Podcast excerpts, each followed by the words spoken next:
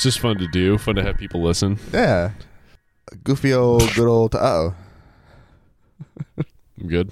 I made it. Survived. Walk it off. Yeah.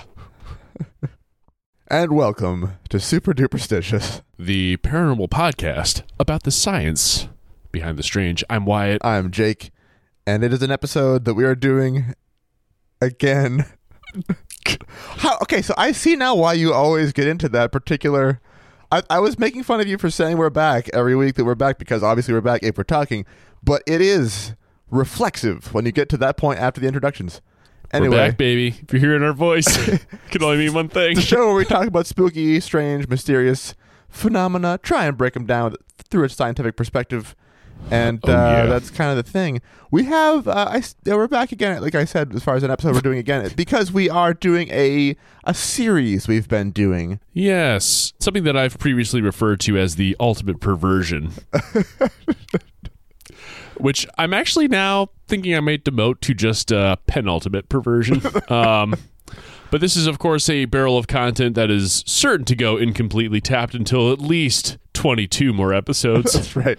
But before we actually introduce the name of that episode, I do actually have something I want to surprise you with, Wyatt, which is an update on the Phantom oh, of the Chicago.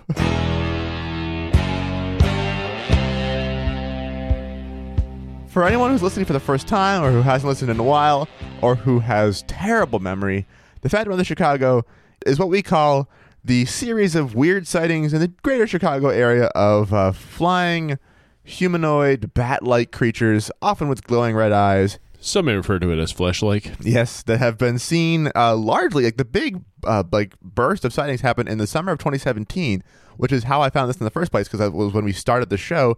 Hence, that being the topic for episode two that I uh, covered, and we've been covering it for a hundred and fifty more episodes. or so. Years. Yeah, it's uh, it's good. Been going on a long, long time. A long, long time as well. Lon Strickler of phantoms and PhantomsandMonsters.com usually is the guy who covers this stuff. Uh, also, quite frequently, we get stuff from his collaborators Manuel Navarrete of UFO Clearinghouse, uh, Tobias and Emily Wayland of Singular Fortean Society, some others as well. These folks and a few others make up the Phantoms and Monsters Research uh, Task Force, I think they call themselves. Oh. Today's update comes broadly from that kind of amalgamation group in the form this time of a YouTube video. I will link to if people are interested. I don't really recommend it. I'll be honest, I did not watch it. It's an hour long episode of Lon's show Arcane Radio, and I did actually give it a shot when it was live on November 5th. Wow. I simply did not have the time and certainly did not have the patience to sit through the whole thing. Fair enough. But I've I've just spent all this time table setting. Where am I going with this? yeah. The team believes that they have made a major breakthrough in the case of winged humanoid sightings. Oh something, boy. Something beyond the population explosion of eagles in 2017, even beyond the enormous amount of confirmation bias and just straight up bullshit that has come from their massive focus on the phenomenon. Ah, so this is not their copy then. No. Can you guess what their discovery is, Wyatt? That UFOs? Basically, they're extra yeah, they're, they're extra dimensional beings that have an important message for humanity. So obvious. Uh, and true to Phantoms and Monsters form, they already have coined a dramatic name for them as well. So here's the description for the event they put out. I'm put very out. excited. Carry on. Here's an actual quote that is their copy. After the July 22nd winged humanoid sighting at O'Hare International Airport, it soon became apparent that these unknown beings wanted to make contact with us. As a result, members of the Phantoms and Monsters Fortean research team, the, the name changes a bunch, uh, started to receive revelations from quote unquote the unseen ones. Okay, but they're seen. That's the whole point, right? That we see them. That's why we know they're there. Yeah, it's unclear. This species of ultra terrestrial entities have a story to tell us. Little by little, terrestrial. Does that mean they're extremely from Earth? I don't think they, they throw around different names for stuff. Ultimately, they end up saying that they don't like being called aliens or UFOs or anything like that, uh, and they consider themselves they're in a a linear dimension that uh, runs alongside ours, but is is terrestrial itself. But it's just they should call it I don't know, not ultra terrestrial. I'm not sure, but Paradimensional? maybe. But anyway, little by little, their message is coming forth, both intuitively and visually. Please join us for this exclusive look into the long history of interaction between our factions and to capture a glimpse of what we can expect in the future. So, what are your Okay. thoughts on that so far, Wyatt?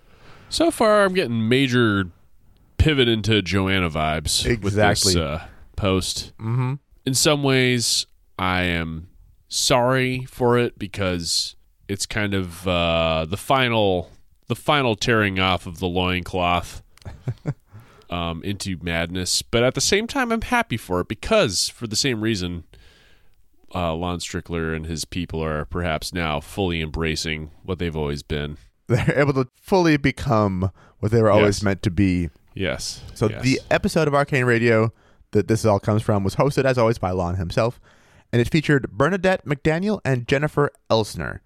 okay. Like I said, I did try to partake, but oof. Yeah. Uh, I, I watched along for a little while, and then the live stream comment section was at the same time also in lockstep with the particular brand of what was being doled out. Uh, So it took every ounce of restraint I could muster not to comment, "What the shitting fuck are you all talking about?" so instead, I just closed out of the win- uh, out of the video and uh, and called it a day. Luckily, YouTube does have the option to read the transcript of its automatically generated closed captions, so I dug into those. oh boy. Skimming through, I learned that the unseen ones are insectoids. They belong to a matriarchal society and thus will only communicate with human women. Yes. Okay. Right. Just because women are bugs. right. They talk to Bernadette in her head telepathically when, when she looks at them in her backyard. They talk Always, to always a good sign. Yep. And they talk to Jennifer through the sound of pressure equalizing in her ear canal. The ones that have been making themselves seen are juveniles who are testing the waters of our dimension to see if it's safe to make contact with us. So generally they aren't actually visible, but when they have been recently choosing to make themselves visible, uh, those have been the younger ones who are doing that to kind of see what it's like here, see if they can become our friends. This is a classic true contact kind of stuff. Right. You know, limited to one or two people. Mm-hmm. Pretty, um, you know, autonomic mode of communication, which is to say that uh, you hear it in your head. I mean, it reminds me of other scientists from the past, like Joan of Arc, or you know, A second example. or a second example, uh, people who, yeah, can pull this off well. Carry Yes. on. So here's a sample exchange from the first half of the video. This is a quote of an exchange that was had. Here's another question. Why are the juvenile ones hanging out at O'Hare? Is it near a portal? Yes, yeah, well, I, I knew you were going to say that. Absolutely, yeah. The portal is in the middle of, well, there are two main ones in the area. There's one in front of Lakeshore Drive in Lake Michigan, and there's one at the West Haven Cemetery. So we've got two main portals in the Chicago area. Wow. So yeah, I think that explains. I think that explains everything. Really, we've been wondering for four years now how this is all happening. There's just there's a couple portals there. Uh, that's why it's all happening. Simple there. as that. He seems Yeah. almost like frustrated that they would ask such an obvious question. Uh, he's the one I think who asked the question. Wait, Um, who was the one uh, answering the question? I, it was Jennifer or Bernadette. I couldn't tell from just the text, but he was Oh, interviewing see. them. Yeah, Whoever answered the question seemed Yeah. like, yeah, yeah, yeah. They've got the portals, dude. Obviously, that's why they're hanging around over I. I, I knew you were going to ask that. Like I could tell. Th- I think to some extent too, just from the context of who these people are and what they're saying, I think her knowing he was going to say that was also like a that it was obvious to her that that was an answer, and b she could probably intuit from him that that was where he was going with it because that's how Indeed. work. Probably she heard like a pop in her ear, and she was like, "Oh." well, I think. I mean, only one thing they can do is set up all of the recording devices around those places, right? I'm sure that's what they're going to do next. Totally. Uh, definitely not going to just continue to pop their ears and look into the darkness of their yard. And you know what I prefer to call use their imagination. right. So the main thing I wanted to pull out of all this is uh, is just the specific patterns we always see in I guess we'll call it this community of people. I don't know. Um, so you call it New Age belief or woo woo or uh, like you said whatever whatever Joanna's deal. Like you said before, Bullshit. to harken back to episode nineteen. But uh, the main things that always come up are a completely unchecked level of credulity and an insistent yes and response to everything. So that was one of the things that was happening in like the the live stream comments as they were going on. People were saying this like madness in the video that I just had to like kind of zone out from because it, I, my brain just couldn't handle what they were saying. And then meanwhile in the chat, people were saying, "Oh yeah, I've been talking to them too. Like I had like they said told me this and like they're really nice." And someone else like, "Oh yeah, I had like everyone wants to be part of it and have their own version and almost one up each other with their level of connection and stuff, and uh, Yeah. which I, I think means we just are that much more in need of the fire killer to come back to us once again. It's been a while. We, miss We him. need him back. Yeah. If Um, anyone anyone out there, I think last we knew he was headed he was headed west. So I think we last heard from him in January of 2020. Wow. I hope he and the T1000 are still out there on their way. I think what, he was going to fight some dinosaurs. Was it? Something like this, right? Well, I don't want to spoil too much of that. Everyone should check this out on the field reports online on our page. right. Um, And if anyone has seen uh, Sean Wayne Kulasuskis out there, uh, you'll you'll know if you see him. He is one one heck of a specimen of of human masculinity. And um, yeah, please do send word that he's doing okay. But that's that's my update. hot damn. I. Well, I, as much as it is frustrating to hear that these folks are getting in the way of this phenomenon, I'm hoping that we will get better, truer reports of the Phantom of the Chicago soon enough. I hope so too. uh, but now finally I can shut up and we can indeed actually get into the main show. And you will be up first as in a segment called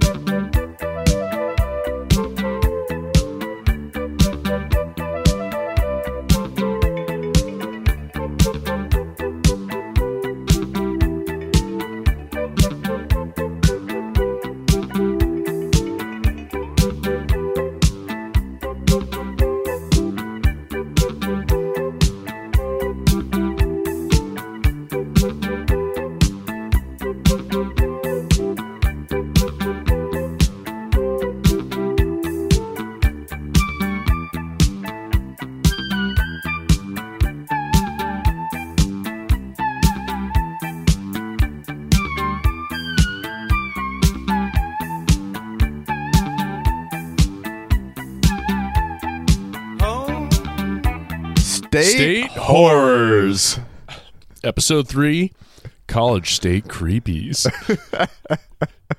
So we first covered, yeah, wh- where we were born, where we've lived, stuff like that. So we're just going through different states we have lived in, for starters, because I guess we just decided to, and uh, now we're doing the states there we went you to have college in. As Jake knows, I went to school at Bard College along the old Hudson River in New York State. So, New York State will be my state today. And the Hudson River is a beautiful area that, for whatever reason, has always given me the heebie jeebies big time. We talked about this kind of recently, like how I was able to confirm independently that I I drove through there one time with Lauren. We went up the Taconic Parkway. We ended up actually actually saw the sign like in the front of Bard College on campus. And Oh, was- there you go. and I was like, oh, that's where Wyatt went. But the whole drive through there and stuff is just really spooky. It's cool, but it's spooky.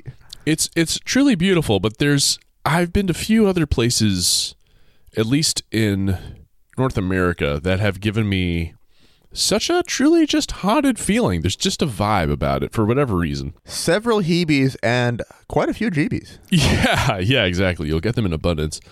The Hudson River Valley itself has a very long and storied history, um, certainly since folks from Europe came on over and started setting up shop on these lands. And uh, appropriately, appropriately enough, perhaps, was evidently also creepy enough to inspire Washington Irving to write a pair of spooky American classics, The Legend of Rip Van Winkle and The Legend of Sleepy Hollow, uh, way back in the 1800s. So while these aren't exactly true phenomena or things that people have experienced or continue to experience to this day, uh, Sleepy Hollow is absolutely a real town in New York. Um, in fact, Irving is buried there. Oh. And uh, as we'll find, aspects of the story may go back even further than the early 1800s. I actually didn't realize that Sleepy Hollow was anywhere near that part of the state when I was there. But while we were driving through, I just felt like this is major Sleepy Hollow vibes going through here. I was like, oh That's no, so it's because funny. it's actually where it fucking is, so that makes sense. yeah, it's and and surprisingly, I feel like Sleepy Hollow is quite close to New York City proper. It's uh just maybe you know 20, 30 miles north Oh, okay. Nor- North enough that you're away, but still closer than I had thought. Um, but that'll be the core of my segment today, telling a massively and weirdly abridged version of the Legend of Sleepy Hollow, Excellent. uh, which I've edited and abridged even further. Wow. In the high hills of New York State hides a quiet valley known as Sleepy Hollow. Just down the road from Sleepy Hollow is a village called Tarrytown, and incidentally, it's just about a mile away. Settled many years ago by people from Holland. Tarrytown had a small school and one teacher named Ichabod Crane.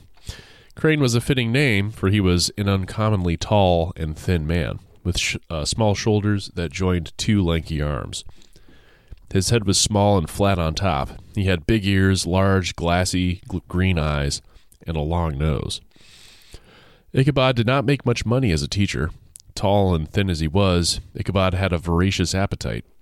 To help himself pay for his food, he earned extra money teaching people to sing every Sunday after church. Among the crowd Ichabod taught was one Katrina Van Tassel. Katrina was the only daughter of a rich Dutch farmer, and she was both beautiful and available. Ichabod had a soft and foolish heart for the ladies, and soon found himself quite taken by Miss Van Tassel. One day, heading past the Van Tassel farm, Ichabod was stunned to see the riches of that family miles of apple trees and wheat fields, and hundreds of fat farm animals. Mm-hmm. He suddenly saw himself as master of the farm, with Katrina as his wife. There was just one key problem blocking the road to Katrina's heart a strong young man named Brom Van Brunt. That's quite the name. Brom was a hero to all the young ladies. His shoulders were big, his back was wide. No one's slick like Van Brunt. No one's as quick as Van Brunt. No one's Yeah, neck- exactly. As incredibly thick as Van Brunt. And a similar note, he always won the horse races in Tarrytown and earned many prizes. He could spit the furthest, and he could come the hardest. That's just for you. Brom was never seen without a horse. Sometimes late at night, Brom and his friends would rush through the town, shouting loudly from the backs of their horses. And tired old ladies would awaken from their sleep and say, Why, there goes Van, Brom Van Brunt leading his wild group again. I made it sound really appreciative. Like they got up and they were like, that old so and so. Such was the competition Ichabod had to overcome for Katrina's heart. But Ichabod had a plan. He could not fight Brom openly, so he set about making many visits to Katrina's farm, slowly and steadily courting her as he helped her learn how to sing, which isn't creepy at all. Also, how long does it take to learn how to sing? It's like, okay, you know how you talk? Do They're that like- on notes. Blah. Time passed, and the townspeople noticed that Ichabod and Katrina's relationship was starting to strengthen. Mm-hmm. Brom's horse was never seen at Katrina's house on Sunday nights anymore. You know, the night everyone likes to fuck. Eventually, Ichabod was asked to come to a big party at the Van Tassel home one chilly autumn evening. He dressed in his best clothes, and a farmer loaned him an old horse for the long trip to the party. The house was filled with farmers and their wives, red faced daughters, and clean, washed sons. the tables were filled with different things to eat, and wine filled many glasses. Brom Van Brunt rode to the party on his fastest horse, called Daredevil, and all the young ladies smiled happily when they saw him. Soon, music filled the rooms, and everyone began to dance and sing. Those who knew how to sing anyway. Yeah, exactly. The, the room just sounded horrifying. Ichabod was all too happy to dance with Katrina as Brom looked on from the side of the room. The night carried on, the music eventually stopped, and soon the young people sat together to tell stories about the Revolutionary War, which at this time was probably not that long ago. Hmm. Tales at last turned to Sleepy Hollow, the fearsome rider looking for his lost head. One farmer told how he raced the headless man on a horse. The farmer ran his horse faster and faster, but the horseman had followed at pace over bush and stone until they came to the end of the valley. There, the farmer had crossed an old covered bridge to the church, and the headless horseman had suddenly stopped his chase. When the farmer had glanced back, gone were the horseman's clothes and skin. All that was left were white bones in the shape of a man shining in the moonlight. The stories ended, and time came to leave the party. Ichabod seemed very happy until he said goodnight to Katrina. It was later murmured that she was ending their romance. Oh. Ichabod left feeling very sad. Had Katrina just been seeing him to make Brom Van Brunt jealous enough to marry her? Ichabod began his long ride home on the hills that surrounded Tarrytown, even though it's only about a mile away, and he had never felt so lonely in his life. He began to whistle as he came close to the tree where a man had been killed years ago by rebels. How do you whistle sadly, I wonder? Oh, I could try it. Just then, he thought he saw something white move in the woods. But no, it was only the moonlight shining on a tree as it swayed in the breeze. Then he heard a noise. His body shook. He kicked his horse faster. The old horse tried to run, but almost fell in the river instead. When Ichabod hit the horse again, the old beast took off before coming to a sudden stop, almost throwing Ichabod forward to the ground.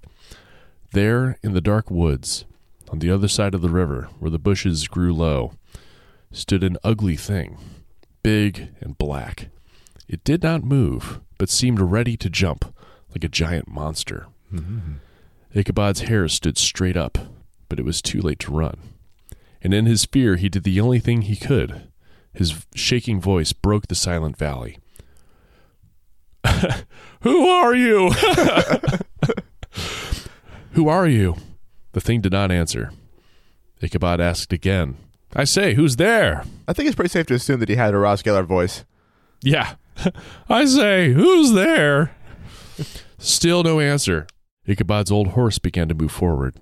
The black thing began to move along the side of Ichabod's horse in the dark, following just beyond clear view. Ichabod made his horse run faster, but the black thing moved with them. Side by side they moved, slowly at first, and not a word was said. At last they moved above the shadow of the trees. For just a moment the moon shone down clearly from behind the clouds, and, to Ichabod's horror, he watched as the shadow dissolved into the form of a large dark horse with a rider mounted. Looking up from the furious steed, Ichabod recoiled to see that the rider's head was not on his body, but was instead resting on the back of the horse. Hmm. Terror gripped Ichabod as he kicked and hit his old horse with all his power. They rushed, not fast enough, away through brushes and trees across the valley of Sleepy Hollow, the rider just behind. Up ahead, Ichabod could see the dim outline of the old church bridge where the farmer had said the headless horseman quits his pursuit. If only I can get there first, I'm safe, thought Ichabod. He kicked his horse again. The horse jumped onto the bridge and raced over it like the sound of thunder. Ichabod looked back to see if the headless man had stopped. He saw the man pick up his head and throw it toward him, the ghoulish thing flying at him with unnatural force. Villagers happened upon Ichabod's borrowed horse the next day, peacefully eating grass. But try as they might, they could not find Ichabod. They set about searching all through the valley. They found the deep hoofprints of Ichabod's horse, tracing a desperate race across the valley. They even found Ichabod's old hat in the dust near the bridge. But they did not find Ichabod. The only other item of note was found by Ichabod's hat broken pieces of a round orange pumpkin. The townspeople talked about Ichabod for many weeks after. They remembered the frightening stories of the valley, and gradually they came to believe that the headless horseman had carried Ichabod away. Much later, an old farmer returned from a visit to New York City. He said he was sure he saw Ichabod there, and figured Ichabod had quietly left Sleepy Hollow because he had lost Katrina. As for Katrina, her mother and father gave her a big wedding when she married Brom Van Brunt. Many people who went to the wedding saw that Brom smiled whenever Ichabod's name was spoken, and they wondered why he laughed out loud when anyone talked about the broken orange pumpkin found lying near Ichabod's old dusty hat. But that's a tale for another time. Mm-hmm. So, nice bit of ambiguity at the end. Yeah, Lets it's us fun. all decide for ourselves if he ran away, was actually destroyed by a supernatural force, or even, perhaps even more nefariously, was maybe murdered by Brom. kind of leaves a space for it. Yeah, I do like that because I, remember I remember all the beats of the story from from hearing it so many times growing up and stuff. But I, uh, yeah, I had it in my head that it, it really made it more explicit at the end. Like, oh yeah, it was Brom chasing Ichabod to scare This version- threw a pumpkin. This one's actually nice and uh, unclear on that, so it actually leaves it leaves more to the imagination, which is which is nice. Exactly. Um, Yeah, so classic, classic spooky seasonal treat. We're definitely in pumpkin season. We're in pumpkin season. It's the time of year. This is maybe a bit of a uh, late entrant for the the Oktoberfest spooktacular. Yeah, it's still, I mean, we got another week until Thanksgiving. It's still pumpkin time up through then anyway. There, there you go. And I guess just briefly for today, uh, whatever Ichabod's fate, and as essentially American as this story may feel, uh, the image of a fearsome headless horseman has much deeper roots. If anything, almost certainly an import to the Americas from the UK, much as so much of the Northeast is. yes, exactly.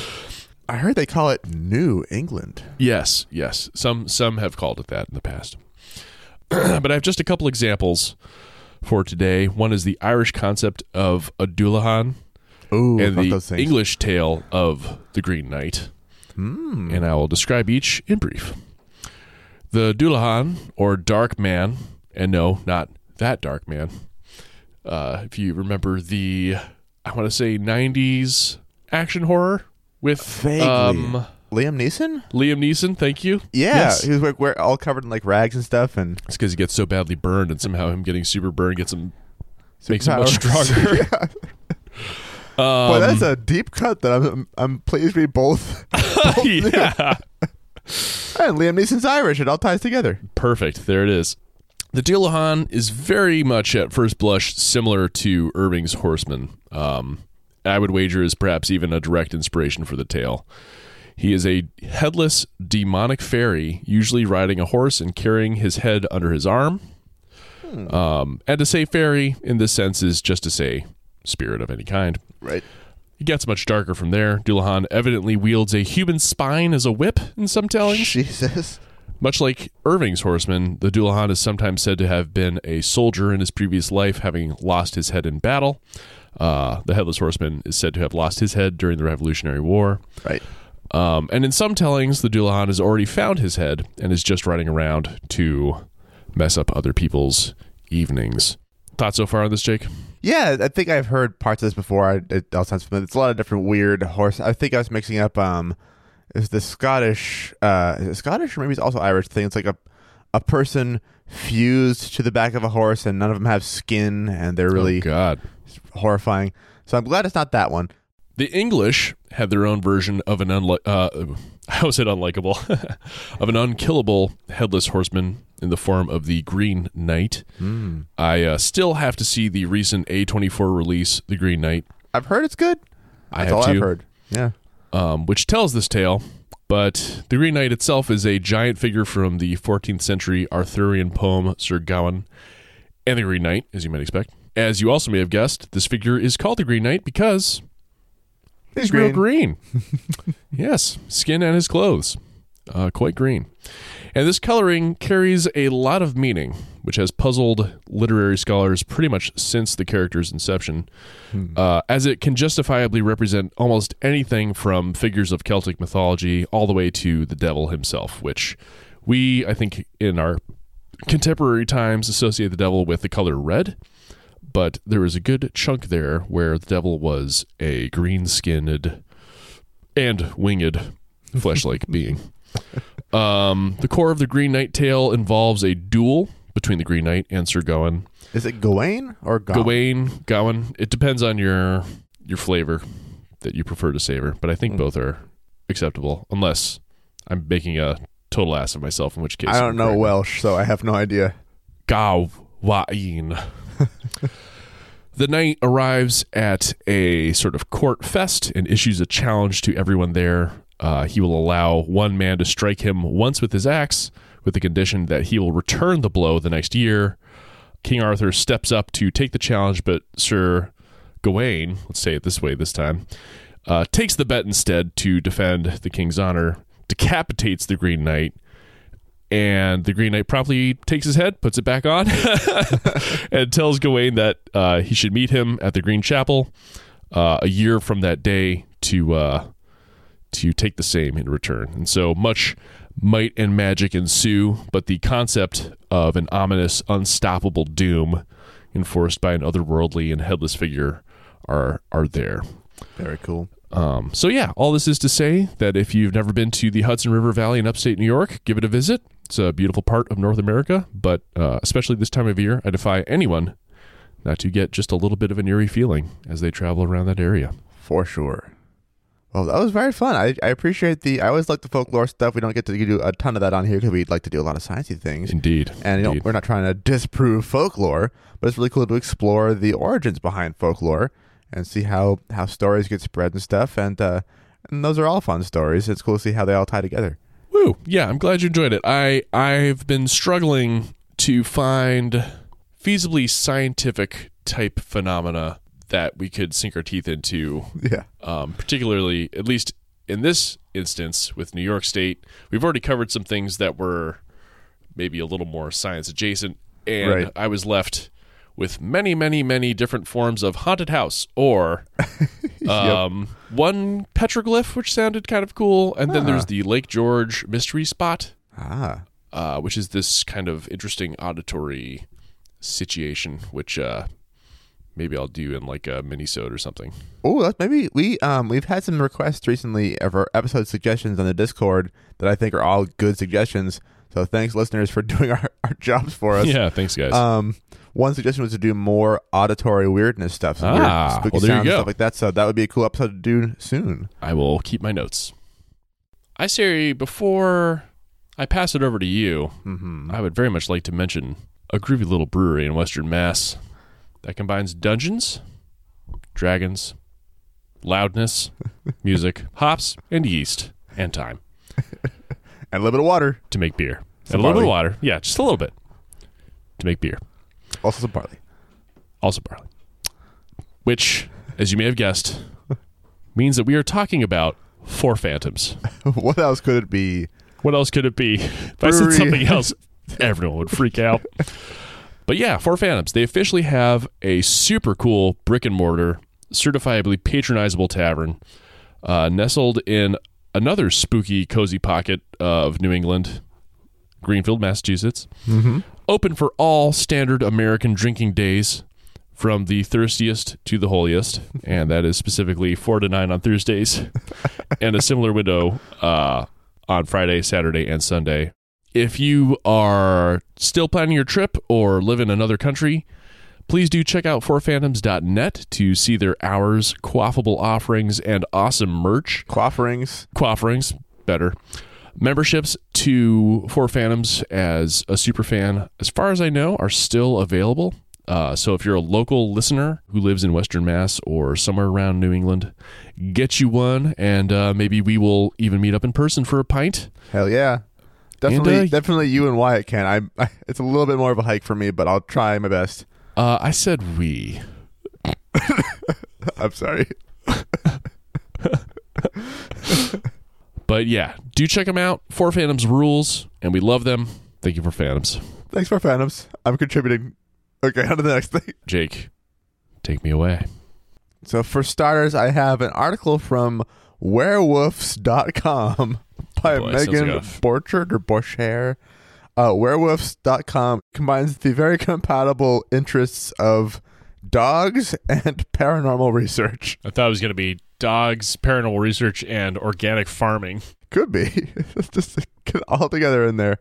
Did I ever mention that Lauren did some woofing in Europe for a while?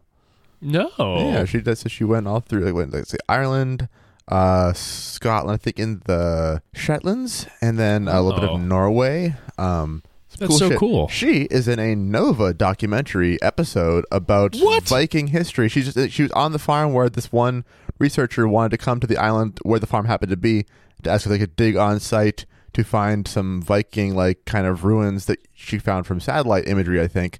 Not and, she, but uh, the person. the the the professor. and so then in like a time lapse, Lauren is there, um, just helping dig up these ruins. It's super fucking cool. that is so gosh darn cool. Lauren has a, something of a Vikingish appearance too. I mean that in the best way. Yeah, Does she have a- a, lineage that goes back to? I know there's some German. I don't know uh, about any further north than that, but yeah, as far Hmm. as the Teutonic nature of the Marples, uh, very blonde. Um, I don't know. I gotta ask. with strong, strong, handsome facial features, yeah, unlike us. that's right. We have weak, ugly Yeah, facial features. Flimsy facial features. yes. Very breakable. Just one knuckle sandwich away from destruction. Uh-huh. if you punch me, it just caves into the shape of your fist and just stays that way. Forever. Yeah. Or you, It's you like if you just squish a, really a flat, like a, a deflated basketball and smush it in, it just stays in there. Anyway, in 1971, a small town Vermont school dance started just like any other. I was school in Vermont, by the way. I guess I should preface with that. Oh yeah. Nobody cares. Go on. Like many teenagers, one group was enjoying some drinks in a sand pit before going to the dance. Did you have a sand pit anywhere near where you grew up in, in uh, Springfield? That was just like a sand pit people people hung out in. I mean, some people call Springfield the sandpit of Massachusetts. Yeah, there's a sand pit right across the river from my parents' house, which is you know it's it's I mean right across the river as the crow flies. You can see it. We're up on a hill. It's up on a hill. You can see it across the river. hold, hold up. Wait. Okay, you've confused me. Sorry, in Maine, where my parents live. They live Right across the river from my parents' house. Yes. There's a sand pit you can see up the hill. No, they are they're on a hill. The sand pit is partly a hill. You can look across the river from the hill my parents live on and see the sand pit across the river there. I'll take a picture next week. Wait, the hill is a pit? There's Your parents live on a sand pit. there's a sand pit in the same town. It's nearby. It's great. Um, and it includes like big banks that go up this, that make a hill. It's also sand. It comes down into a pit. It's uh we just call it the sand pit. Anyway, the thing is all the only summer big banks I know is Tyra Banks. She's really famous. what's happening. All summer long, you can hear just machine gun fire all the time. Maybe not machine gun, but like just a lot of like Are clearly just firing guns not the pit. particularly legal sounding um, rate. Right. Yeah, people just shoot guns out there. It's just a thing you do in Central Maine, I guess. Sounds Um, about right. So yeah, I was not so so surprised by the idea of that being a common hangout place in Vermont as well. Kids were drinking there before the dance, and then uh, suddenly they all came running into the dance. Some of them crying, all of them very panicked, and no one could believe what had gotten them so upset. They described sitting at the sandpit, laughing and joking, when all of a sudden, out of the woods jumped a creature. It was tall, naked, and covered in white hair. Ooh. It walked on its back legs and had the head of a pig. Oh God. Many thought the teens were pulling a prank or were just confused and drunk. Some traveled back to the sandpit to see if they could spot the creature themselves. When they did not find it, they did see where the grass was trampled down, seeming to go off into the woods. Ugh. The pig man of Northfield, Vermont, as he came to be called, would be seen again. Oh God. Usually, sightings occurred near an area known as the Devil's Wash Bowl. Course. The area was near a river and waterfalls and was littered with caves. Upon inspection of one of the caves, it was found to be filled with animal bones and cloven hoof prints. Ugh. The courageous trespassers found a pile of hay, but no fire. Rumors spread that the pig man must eat the animals raw, as there was no source of heat to cook. Ugh. Uh, other rumors speculated that the pig man was actually Sam Harris, a 17 year old boy who had gone missing in the hills in 1951. Hmm. Late one Halloween night, he set off with a carton of eggs to do some Halloween tricking and never came back. Hmm. Some say he was possessed by the devil that fateful night because why not?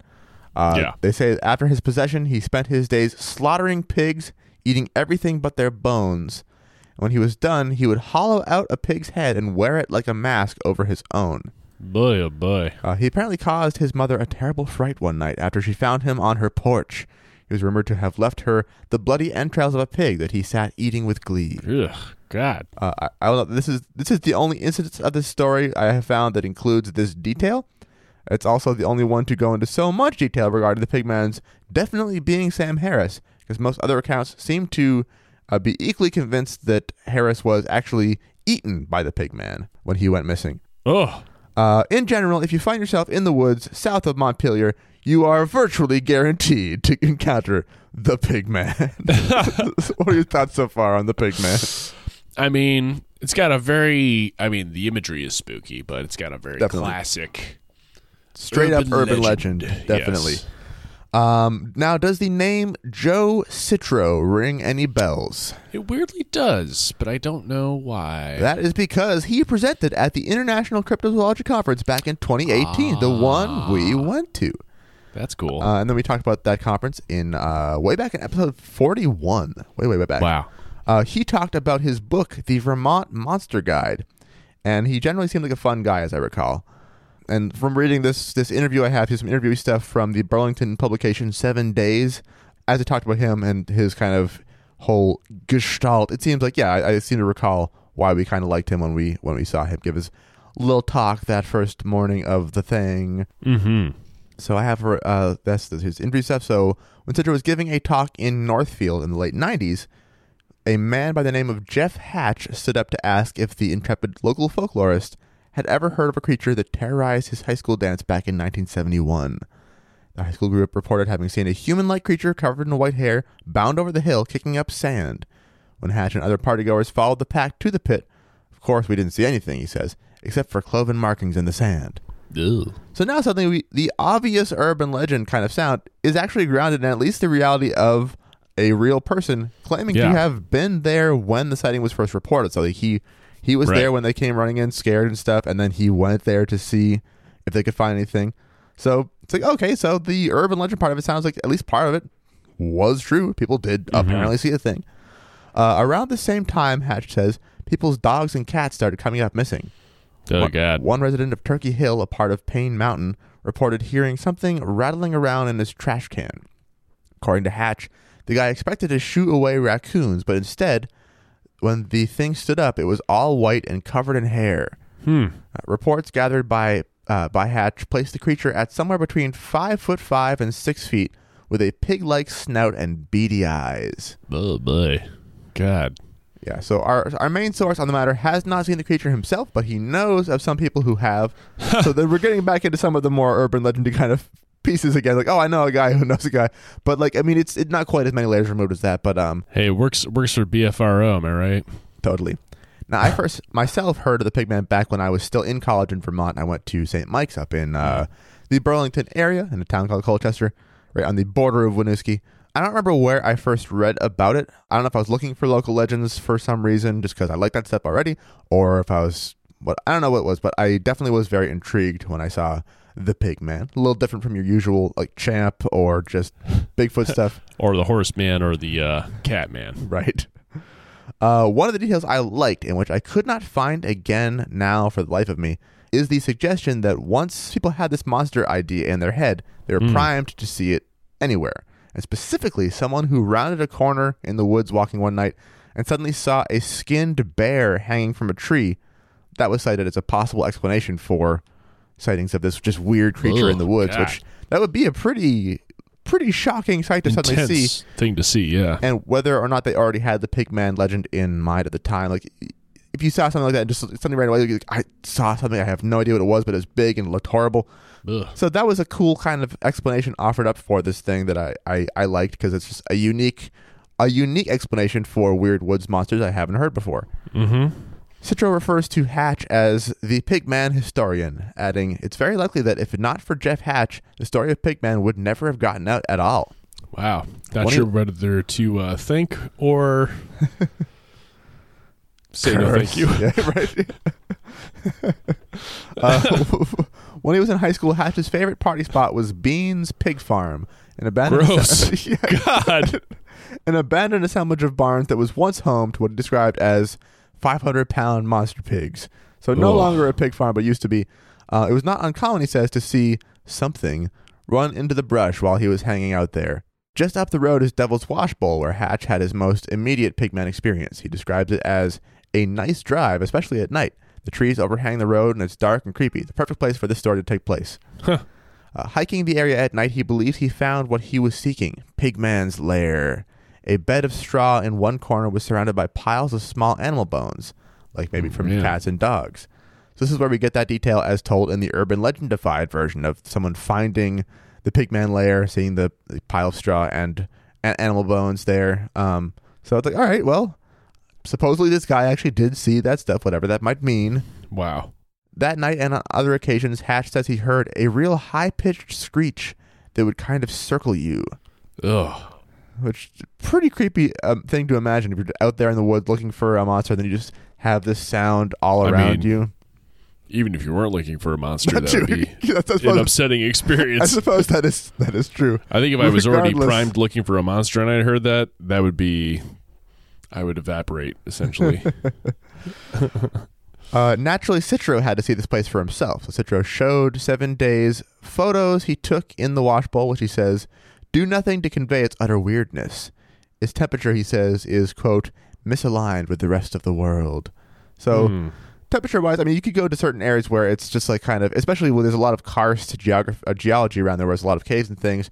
So you could easily be in a little kind of patch where I bet you could get air flow coming from maybe underground. Mhm. It would feel way colder than everything else. It wouldn't feel right, and you wouldn't be able to put your finger on why. I've noticed too, we have a bike trail that goes from our town of East Hampton up to Northampton, which is Mhm. maybe two, three miles. Easy bike ride. And on the way, we pass through, I don't even know. I mean, it's just a really small little sort of bog kind of spot. But Hmm. in the summertime, it's considerably chillier there at night Hmm. than elsewhere. And you even feel like you feel like you smash into a wall of cold Hmm. when you bike past it. And I wonder if there isn't something to it in that regard as well. That's all. Interesting. That's very cool. And like as we kind of talked about in your segment as well, the, the atmosphere really, Oh, if you yeah. have a spooky atmosphere, it goes a long way when it comes to the proliferation of spooky stories. Oh my gosh, yes. And uh, yeah, so it sounds like this particular area of Vermont has similar vibes to that part of New York. Mm-hmm. Uh, but Pigman failed to show his face when Citro went to visit, or even howl. He says, quote, If I felt something weird, but nothing really tangible, the writer admits. I was just so programmed at that point that there would be that there would be something weird. I was on my guard. So there's the priming Hey, situation we always we always plan, and he, and he, he was Pretty Happy- honest, happy uh, to- yeah, yep. faithful description of one's own experience. Nothing wrong with that. Yeah. Uh, though the Vermont Monster Guide lists Pigman as active from 1971 to present, neither Citro nor Hatch is aware of recent sightings. As the book brings Pigman publicity, that may change. Citro suggests, quote, he's much more likely to be heard or spotted if people know about him. So then the, Priming. ar- the article Straight goes up. on. The article goes on then to say, does that say something about the power of suggestion in shaping a legend? yes. Citro shies away from de- shies away from debunking or strenuously doubting the tales he collects, whether they concern pigman or quote unquote long leggedy cats that an acquaintance spotted. Uh, he says that while pigman may or may not exist, the fear and wonder of people who saw him was legitimate, and he's proud to have the pigman exclusive. This general approach of his, as far as like, you know, appreciating the stories, not totally dismissing them, but also you know acknowledging just the importance of people's belief in them as being, you know, its own separate thing Mm. beyond just the story itself. That's kind of the approach I remember from his talk at the conference several years ago. So Mm. yeah, it seems like he seems like a neat guy. Yeah. Not that Citro doesn't make any judgments. He says he'd place the quote unquote porcine peculiarity, as he like to call the Porcine. man. Or is it Porcine, porcine? uh, uh, porcine peculiarity. Porcine.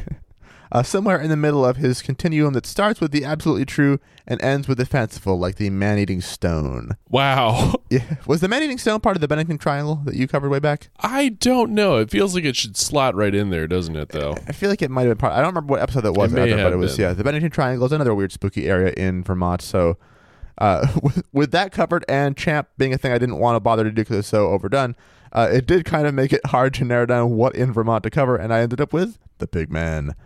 Hey. Uh, the Monster Guide also covers quote unquote monsters that are perfectly real, just odd enough to be startling. So there's an entry for catamounts, which were once thought to have vacated the state.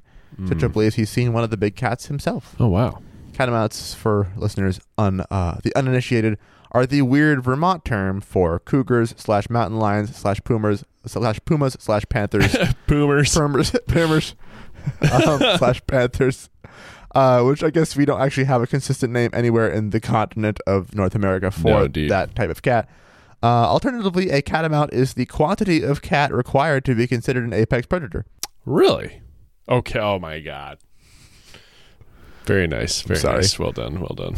So anyway, where we think we're landing here? Sounds like Citro uh, isn't willing to fully dismiss it as an urban legend, but I'm likewise not inclined to believe it beyond some weird thing that happened in the 70s. What do you think? Yeah. I mean, it's got all of the uh, classic flags of an urban legend. Totally. And should be embraced and celebrated as such. There's nothing wrong with that. Yeah. Even knowing that it may be nothing but a tale is more than enough to have me creeped out. We were actually just driving through northern Vermont last weekend, Ah. and uh, Oh, that's right.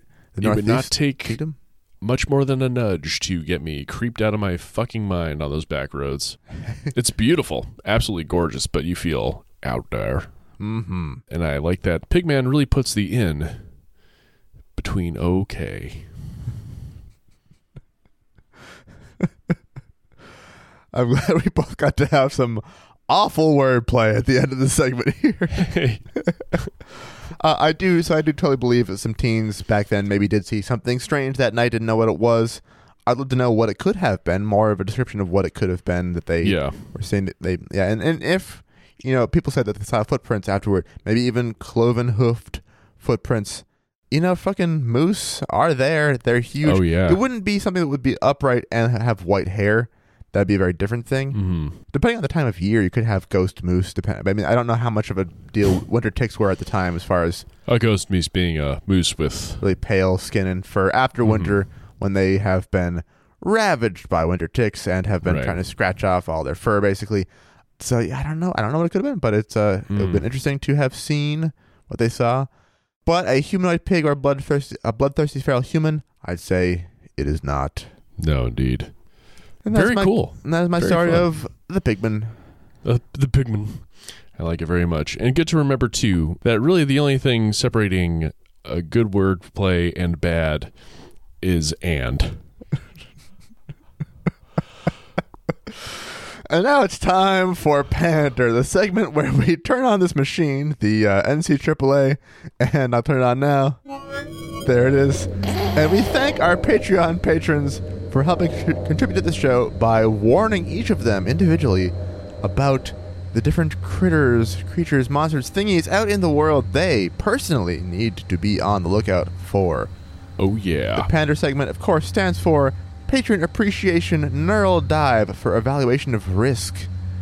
And uh, all we gotta do is just plug these tendrils into the backs of our skulls, get our There we brains hooked up to the dark ether, Mm. and uh, we're ready now to focus on Here we go. Robert, H. of Kansas, City, City, Missouri. Missouri. Robert, watch out for Chigao. Sigao. Oh, Chigao. I have no idea. See, oh, oh, Chigao. You found it. Okay. Thankfully, the uh, we were just downloaded a um a pronunciation guide for the name of the Sumatran Yes. golden lion.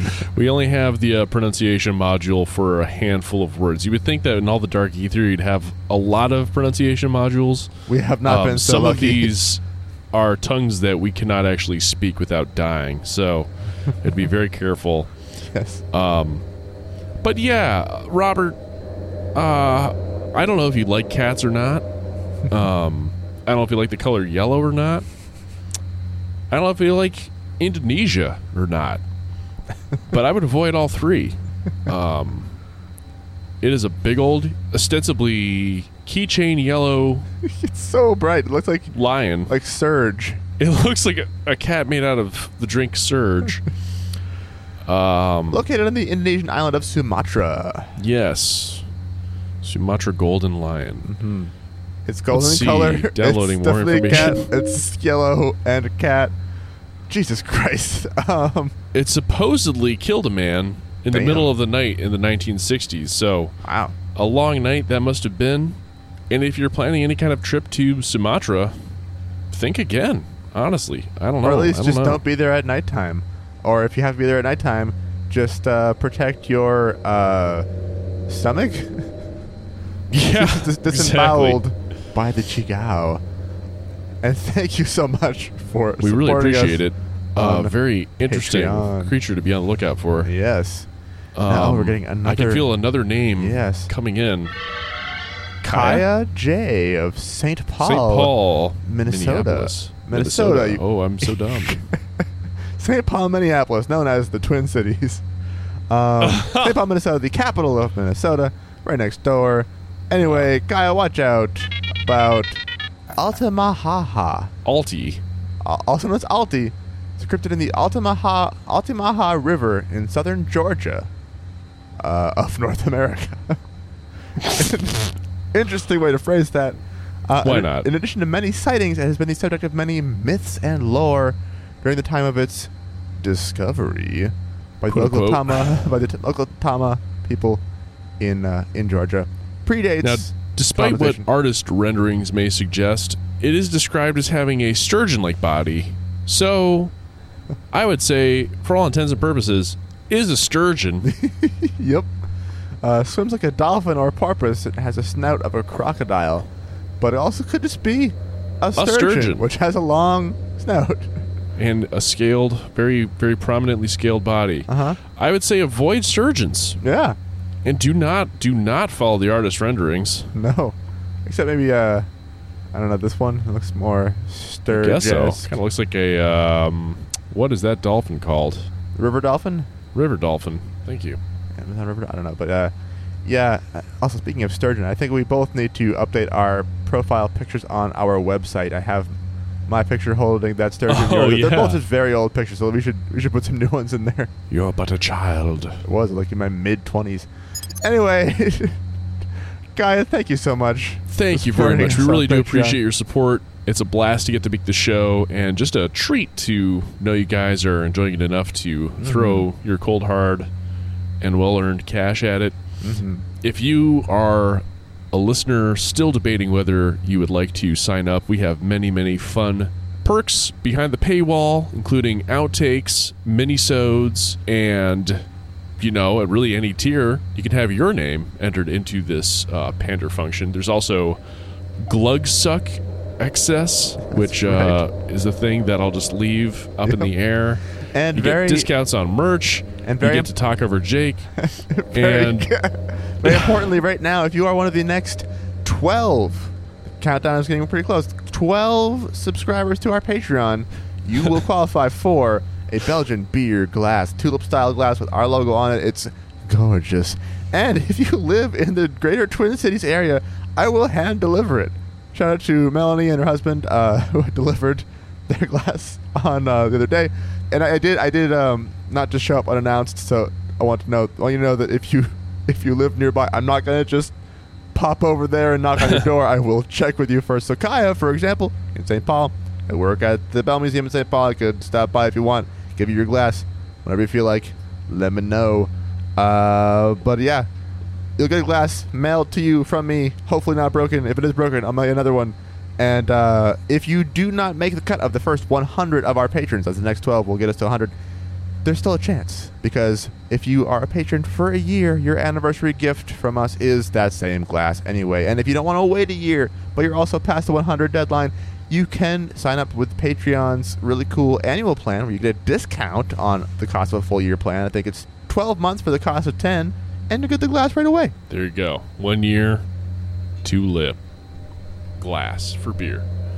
And how can you lose? That's right. Content, bonus material, and a swanky glass. Keep the lights on in the show. With that, I think we should unplug these from our brains. oh, yeah. There we go. Feels much There we better. It does. So, thank you all for listening. Please consider rating and reviewing the show, especially on Apple Podcasts. It really helps uh, boost them stats, get us more visibility, find more listeners just like you to listen to the show, which is neat. We like when that happens. That's why we make the show, is for it to be heard. exactly. Um, get us out there, and uh, we love you. If you're if you're listening to this and it's Thanksgiving, have a happy Thanksgiving, and uh, remember how cruel um, people were when they first came to the country. Yeah. Uh, what are we doing next time? So next next as we're recording this, the very next Thursday is Thanksgiving itself. So I don't know if we're gonna have one then, or maybe put this one out later, or we'll have another one after that. I don't know. oh yeah. Uh, as for what the topic should be, maybe we should do our mysterious sounds thing. That was uh, suggested Oh, by yeah. Gene. Why not? Let's dive right in. So I'll make. Gene um, of Germany. You know, Thank we're you about for to be eating a lot of food. Our bodies typically make some weird noises, so Yes. why not? We'll journey into sound. yes. So let's uh let's do that next time, and we'll see you quote unquote next time. I gotta stop talking. Bye. Bye. Someday